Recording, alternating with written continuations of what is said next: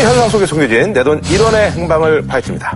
시청자들의 눈높이 맞춤 경제 뉴스. 전에 대한 모든 썰, 썰전에 오신 것을 환영합니다. 네. 자, 오늘 말이죠. 저희가 이제 주목해야 될 그런 경제 뉴스가 있습니다. 4천만 유저를 갖고 있는 국민 메신저 까까오땡이 까까오 택시를 출시 약 4개월 만에 콜택시 업계를 평정했는데요. 그래서 준비한 오늘의 주제입니다. 까까오 타고 갈까요? 콜. 어, 이게 아주 지금 돌풍이에요. 카택시가 이게. 예. 그래서 3월에 출시된 이후에 순식간에 아주 뭐 그 업계를 잡아먹는 아주 공룡이 됐습니다. 예. 누적 호출 건수가 650만 건을 돌파했다고. 이용자 수는 300만 명을 넘어섰고요.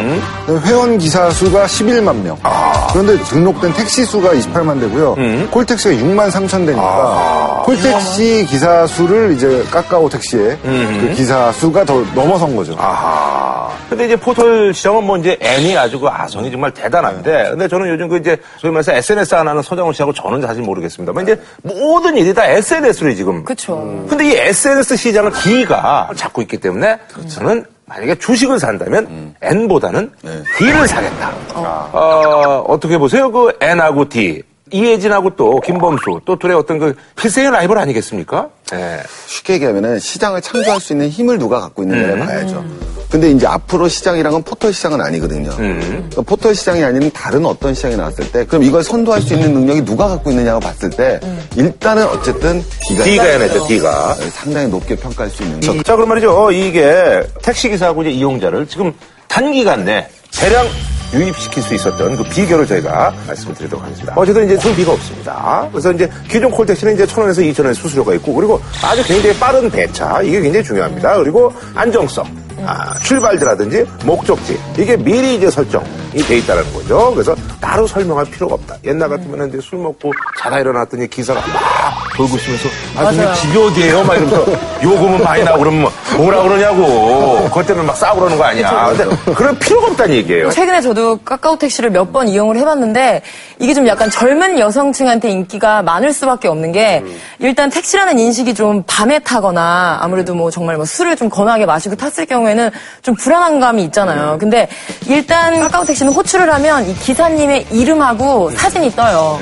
그리고 그 정보에 대한 게그 까까오 친구에게 안심 메시지로 보내지니까 굉장히 정말 믿고 할 수가 있는 거죠. 많이 먹었어요, 최근에?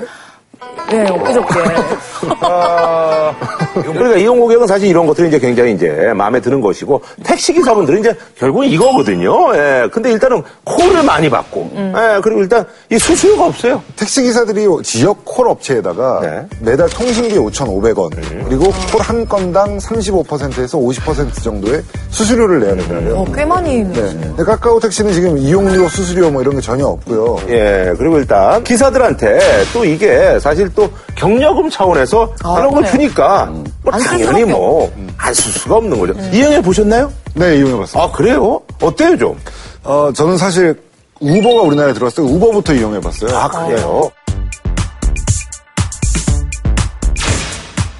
사실 지금 우버 서비스가 없어졌다고 늘 많이들 알고 계세요. 근데 몇 개는 이제 불법으로 걸려 있잖아요. 근데 그게 왜, 예. 뭐냐면 카카오 택시랑 음. 우버 택시는 사실 같은 개념이에요. 근데 우리가 우버 택시는 택시 이외에 다른 택시를 대체할 다른 서비스라고 착각하고 있는 건 우버 X라고 하는 서비스거든요. 근데 그 우버 X는 일반 운전자들이 자기 차를 가지고 그래요. 택시처럼 이제 뭐 그게 문제야.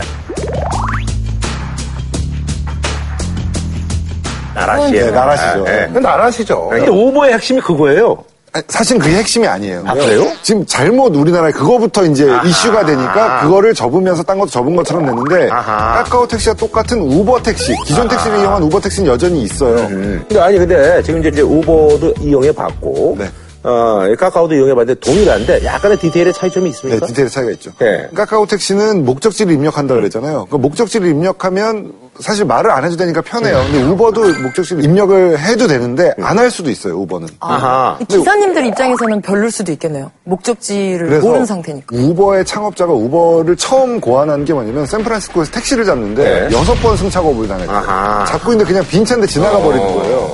그러니까 이제 화가 나가지고 이 사람이 내가 있는 곳으로 택시를 부른 다음에 네. 그다음에 그걸 탈 때 뭐 어, 디를 간다를 듣고 거부하지 못하게 만든 거예요. 아 예 그냥. 목적지를 입력을 안 해도 부를 수 있는데 불러서 만약에 목적지를 얘기했더니 거긴 안 갑니다 그러면 별점을 줄 수가 있어요. 아하. 우버를 좋아하세요? 어, 전 소비자 입장에서는 우버가 훨씬 더 나은 서비스인 거죠. 아니 근데 지금 우버하고 이제 카카오 뭐 택시가 거의 비슷하잖아요. 예. 어떻게 보면 이제 그 카카오가 이걸 좀 벤치마킹 한 거네요. 그러니까. 근데 이제 뭐 벤치마킹을 한 건 맞죠. 근데 벤치마킹 자체가 뭐 나쁘다고 할 수 있는 게 그렇죠. 아니고요. 그리고 우리가 벤치마킹을 했다고 그러지만은 좀 다른 게 우리 목적지를 주잖아요. 맞아요. 근데 목적지를 주는 이유가 뭐냐면은 이 수요자고 공급자가 있으면은 쉽게 얘기하면 우버라는 거는 소비자를 위한 극대화가 되는 거죠. 공급자를 배려를 안 하는 거거든요. 근데 여기서는 거꾸로 공급자를 거꾸로 배려를 하는 거예요. 한국 같은 건데 이교대가 들어가잖아요. 그래서 기사들이 제일 안타까워하는 게 맨 마지막에 내가 어느 방향으로 들어가야 되잖아요. 근데 그때 방향이 안 맞아서 못 태우잖아요. 그리고 그때 승차 거부가 제일 많이 발생이 되죠. 나는 이 방향으로 들어가야 되는데 4시에 교대인데. 근데 이게 되면 안 되기 때문에 공급자를 배려하게 되는 거예요. 그러니까 이게 이제 벤치마킹을 했지만은 한국적 벤치마킹이 되는 거고 또 하나 이제 한국에서 왜 적응이 안 되는 거냐면 다업이라는 건 카톡하고 결합해서 카톡이라는 앱을 깔고 있잖아요. 그렇죠, 그렇죠. 이걸 이길 수가 없는 거예요. 한국에서는. 맞아. 많은 사람들이 카톡을 깔고 있고 하기 때문에 이게 가능한 것이 사실 그냥 여기가 뭐 이런 게 없이 뭐 했다라고 그러면 이 정도까지는 안 됐겠죠 사실. 맞아요. 그러니까 일단 그 카톡에서 나왔다고 하니까 일단 그렇죠. 신뢰성을 갖고 시작을 하게 되는 것 같아요.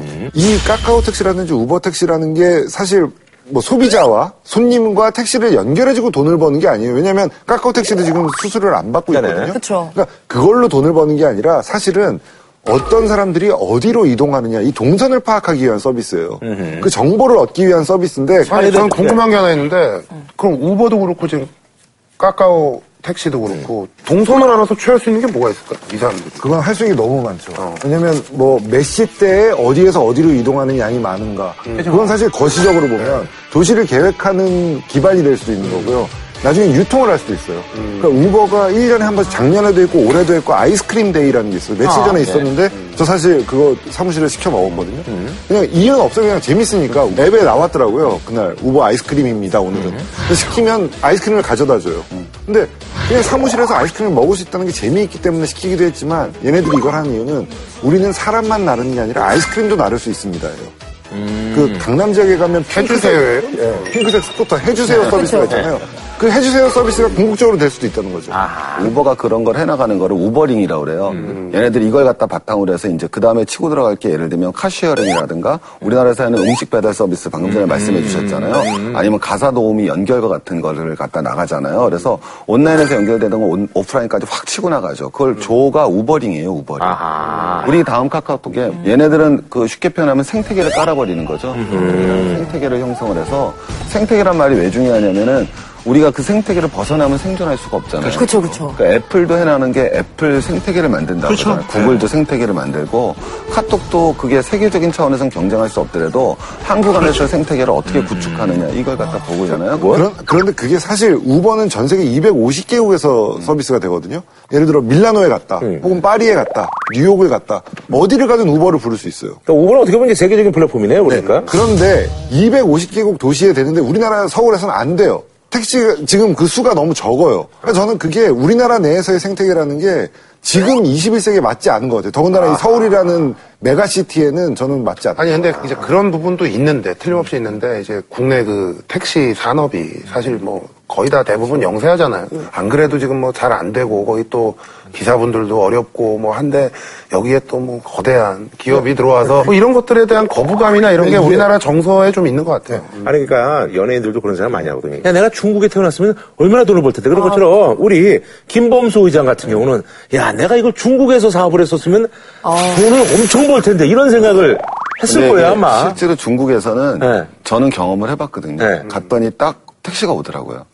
어. 깜짝 놀랐어요. 근데 그게 오래됐어요. 제 기억에 지금 이거 3, 4년 됐거든요. 오. 이미 그 디디다처라는 회사라고 나중에 이제 오늘 요번에 보니까 나오더라고요. 오. 그래서 디디다처가 사이즈가 다르잖아요. 예. 그럼 걔네들도 이제 당연히 여기 맞으려고 하겠죠. 우리가 쉽게 얘기하는 우버에다가. 그럼 이제 바로 우리랑 연결이 될 거예요. 이제 좀 있으면. 그래서 아마 카톡도 디디다처나 얘네들하고 연계가 될 거예요. 분명히. 장기적으로는. 근데 아무래도 이제 현재는 뭐 우버가 앞서가고 있다고 봐야죠. 아니 어쨌든 그 기사와 고객 입장에서는 아주 편리하고 좋은 서비스인데 이런 종류의 앱 택시에 대한 그런 단점이나 이런 건 없나요? 단점들이 있죠. 그 아까 잠깐 얘기했지만 승차 거부가 너무 적극적인 승차 거부가 되는 거죠. 이미 목적지를 알고 있으니까 취소 버튼 누르면 안 가. 되잖아요. 그리고 그냥 아니 콜을 안 받으면 되는 거예요. 그거 단점이네. 네. 안 가. 왜, 왜 이렇게 카카오 택시 콜이 안 되지라고 생각해 보면 거기 가기 싫은 거예요. 그 카카오 택시가 기사님하고 정말 메시지도 주고받을 수가 있게 되더라고요. 그래서 사실 근데 이게 정보가 남는 게 아닌가 약간 좀 찝찝한 면이 있어요. 근데 앱 공지에 보면 우리가 그걸 알아야 됩니다. 네. 예. 이용자 필요에 따라서 탑승 기록을 열람하거나 아니면 나중에 범죄가 일어났을 때 그 기록을 뭐 확인하기 위해서 1년 동안 보존한다고 되어 있는데 내가 몇 시에 어디로 이동했는지가 1년 동안 남으니까 예. 그걸 아. 확보하기 위한 서비스를 그러니까 예. 아니 그저는 이제 사실 그 저기 N사 N사는 뭐 어떻게 좀 뭐 지금 움직임이 있어요? N사는 N사 지도 서비스가 있거든요. 예. 거기에 택시를 호출할 수 있는 서비스가 있어요. 아하. 그냥 누르면 택시를 호출을 해주는. 아하. 어, 뭐 일종의 콜택시인데 능동적으로 별도로 떼서 뭐 N 택시 이런 서비스를 이용하고 있지는 않죠. 근데 사실 지금 그 지도 서비스도 전 세계적으로 제일 유명한 게 구글 맵이잖아요. 그렇다면 얘네들은 지도 서비스도 가지고 있는데 왜이 우버나 카카오톡이 하고 있는 이런 서비스를 안 할까를 좀 생각해 볼 만한데요. 얘네들이 무인 자동차를 이용하고 있다는 뭐 뉴스는 많이들 보셨을. 거예요. 이거는 자동차를 왜 걔네들이 만들지라고 생각하실 수 있는데 사실 같은 개념이에요. 동선을 파악하고자 하는 건데 얘네들은 무인 자동차를 만들어서 사람들이 이걸 이용하면 개인 정보를 이용한 게 아니라 이 자동차의 동선만 파악하면 되는 거예요. 그러면 개인 정보를 파악하지 않고도 도시 인프라의 움직임을 파악할 수 있다. 사실 이제 그 G는요 사실 사이즈가 다르잖아요. 그러니까. 스케일이 뭐 이런 굳이 뭐 이것까지 이런 뭐거 하겠습니까? 뭐 구글이 네. 제가 지지난주에 출장 갔다 와서 저희 화면에서 잠깐 나왔는데 제가 그 아우땡이라는 회사에 무인 자동차를 타고 왔거든요. 근데 그 무인 자동차가 뭐냐면 운전기사 없어도 달려요. 불안불안해요 하면서도 그럼 그런데 그. 차는 어느 정도냐면요. 상해, 중국 상해가 왜 뭐 신호가 아, 있지만 안 복잡하죠. 지키잖아요. 근데 거기서도 혼자 달릴 수 있는 수준이에요. 그래요? 네. 그리고 고속도로에서도 이미 테스트를 마쳤다 그러는데 그러니까 거의 기술적으로는 완성이 되어 있어요. 우리 정서적으로 받아들일 수 있느냐 없느냐의 문제거든요. 그렇기 때문에 사실은 구땡에 무인 자동차가 도입되는 것도 어- 그렇게 먼 미래는 아닌 것 같아요. 그러니까 지금 뭐 택시 회사가 돈을 버냐, 뭐 콜택시 업체가 뭐 밥그릇 싸움하는 그거는 사실 이제 의미가 네, 이제 뭐. 그건 아주 그냥 지역적인 문제군요. 예. 아니 택시 업체 그 부당 착취 때문에 생긴 그 조합이 또 있다면서요. 쿠택시라고 하는데요. 네, 그 보니까 협동조합이더라고요. 아니 근데 이 쿱택시는 산학금을 없애고 수익금 전액을 기사들한테 배당하는 방식이라고 그러면 이건 좀 좋은 뭐 회사죠. 가치가 있는 거 네, 아닌가요? 네, 네. 어. 아니, 그래서 이제 그, 다음 카카오에서 이제 그, 그 대리 운전 서비스도 이제 곧 나올 것 같은 네, 그런 네. 느낌이 들거든요. 그래서 이것 때문에 이제, 아, 신동엽이가 하는 그 저기, 무슨 대리 운전 서비스 이런 것도 조만간에 저기도 이렇게 영향을 받을 수밖에 없겠구나. 그게 원래 강성범부터 출발한 거거든요. 원조죠. 네, 강성범이가 했다가 이수근이가 했다가 이제 네. 신동엽이가 하고 있는데 결국은 거기도 뭐 잡아먹는 거 뭐 시간 문제 아니겠어요? 이게 지금 음, 나올 서비스가 또 배달, 어, 그다음에 배달 뭐 앱도. 퀵 서비스, 가사 도우미 서비스까지 노리고 있다고. 이게 O2O라고 그러잖아요. 오토가 이제 온라인 to 온- 오프라인이 되는 건데 우리 뭐 배달 X. 배달의 민 X, 그다음에 또 요기 X 있잖아요. 그게 전형적인 이제 O2O인데 사실은 밥 먹는 게 더 액수가 크지 밥을 배달하는 게 더 그걸 정보하는 걸 액수가 더 큰 건 아니죠. 근데 중요한 거는 액수 문제가 아니라 온이 오프를 지배하는 거죠. 누가 갑이냐는 거예요, 여기에서. 근데 그 O2O라는 시장은 앞으로 엄청 커질 건데 이 O2O를 카카오 이 시장에서 이걸 하- 앱 하나로 다 해결했을 때 아, 이거는 어마어마해지겠네요. 약간 좀 지난번에 그 우리 저 샤오땡 얘기할 때 네. 그 레이 주인인가 그 사람의 생각 일단은 싸던 뭐 베꼈던 그렇죠. 쥐어주고 그 다음에 뭐 해보겠다. 써보고. 이거 똑같은 얘기네요. 그렇죠. 이것도. 얼마 전에 카카오톡이 업그레이드가 되면서 이 샵으로 검색할 수 있는 기능이 새로 오, 추가가 맞아요. 됐어요. 근데 그게 우리가 80%의 포털 시장이 네이땡이잖아요. 네, N이죠. 그러니까 카카오톡을 하다가 어. 뭐 정보를 주고 싶을 때는 다시 네이버를 켜서 그치. 거기에 들어가서 검색을 하는데 그 링크를 주거든요. 그게 자존심 상했던 거죠. 어허. 이제는 카카오톡으로 대화를 하다 거기서 검색을 하면 다음 카카오에서 검색된 게 들어가는 거예요. 맞아요. 그러니까 이제 그럼 사람들이 안할 텐데. 아니 근데 이게 창을 다시 열기가 귀찮기 때문에. 사람들은 안 해, 그럼. 사람들은 스물. 앵콜 원하지. 오 왜요? 아니 카카오톡 안 하시나 진짜 안 재밌을 것 같아요. 저는 이제 궁금한 게, 그러니까 저는 이게 지금 제가 이제 몇 주 이렇게 방송 해보면서 느끼는 생각이, 네. 지금 이제 뭐 IT 업계 모든 사람들의 생각은 다 똑같다는 거죠. 맞아요. 예, 그러니까 뭐, 지난번에 샤오미도 그렇고, 여기도 뭐, 김범수 씨의 생각도 그렇고, 이혜진 씨의 생각도 그렇고, 구글에 무슨 세르게이 불인 뭐, 뭐 이런 사람들, 예전에 그 영화 그 있잖아요. 브라질이라는 영화도 있고, 뭐 아시잖아요. 예. 브라질이요? 영화 제목이 영화 브라질. 근데 왜 브라질이야. 브라질이야? 브라질. 그건 독립 모르겠어요. 영화예요? 아니야. 굉장히 거대 잡으는 드림 영화인데 브라질이라고 아무도 몰라요. 아니야 아시잖아요. 그렇구나. 빅 브라더의 어. 테리 길리엄이라고 굉장히 유명한 감독이 만든 영화인데 그거는 관계할 때 뭐 이렇게 하면 위에서 이렇게 천장에서 공항 같은 사람들이 내려가지고 막 그런 것도 있고 막 그래요. 그러니까 1984가 그런 거 아니에요. 조조의 소설이. 예, 그러니까 우리가 이제 그런 사회로 가고 있으니까 그걸 이제 누가 먹느냐가 어쨌든 우리가 이 정보화 사회의 키워드는 결국 유비쿼터스로 갈 거라는 거였잖아요. 근데 그 유비쿼터스의 가장 대표적인 산업이 바로 O2O 산업이 되는 거니까 그 생태계를 누가 만드느냐 싸움이 거기에 이제 부작용으로는 정보의 독점이 나오겠죠. 그건 이제 어떻게 해결할 것이냐는 사회의 몫이 되는 거고 사회가 어떻게 합의하느냐가 제일 중요하지 않겠어요? 저희 같은 특히 뭐 저나 구라 형이나 이렇게 그안 쓰는 사람들.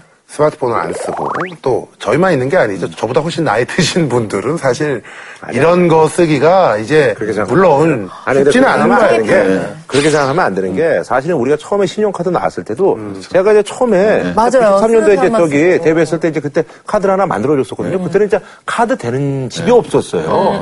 근데 지금은 카드 안 내면, 아니. 네, 그런 것처럼, 우리도 모르는 부지불식간에, 그죠. 달라지겠죠. 근데 네, 그러니까 문제는 신용카드랑 이거랑은 씨, 아니야 좀 서장훈 달라. 씨 혼자 그 거대한. 흐름에 무슨 수사처럼 뭐 맞서는 뭘 안. 맞서 맞쓰기는 예, 알까 싶은 얘기라고. 시의 흐름에 역행하려고 그러지 말고. 역행 안 해요. 신용카드랑 나 좀 다르게 생각하는 신용카드는 나이가 드신 분이든 젊은 분이든 긁으면 되잖아요. 간단해요. 있는 거를 긁고 사인하면 돼. 이거는 4살, 5살짜리도 할 수 있는데 우리가 지금 여기서 다루는 이런 앱 서비스 이런 거는 나이 드신 분들이 하기에는 좀 문제가 있다라는 말하는 거죠. 뭐냐면요. 사실은요, 옛날에 있잖아요. 컴퓨터도요, 처음에는요, 도수를 배워야 됐고요. 그런 걸다 배웠어야 되는데, 이제 컴퓨터는 하나 이제 제품화된 거잖아요. 나중에 그런. 거 깔리는 과정도요, 지금 뭐, 뭘 다운받으라지, 그냥 하나만 누르면 아마 될 거예요. 그러니까, 그렇게 시대 흐름에 역행하려고 그러지 말고. 시골에서 농사 짓는 할머니, 할머니들 그런 분들도 아유, 쓰리지. 그런 분들도 우리나라에 굉장히 많아요. 하여튼 뭐, 그거는 그렇고, 저희는 또, 시간 관계상. 다툼을 하기, 다툼을 하기에는 시간이 부족하기 때문에, 저희는 또 누가 다음 그렇게 주에 자꾸 다들- 찾아뵙도록 하겠습니다. 예. 감사합니다. 갑자기.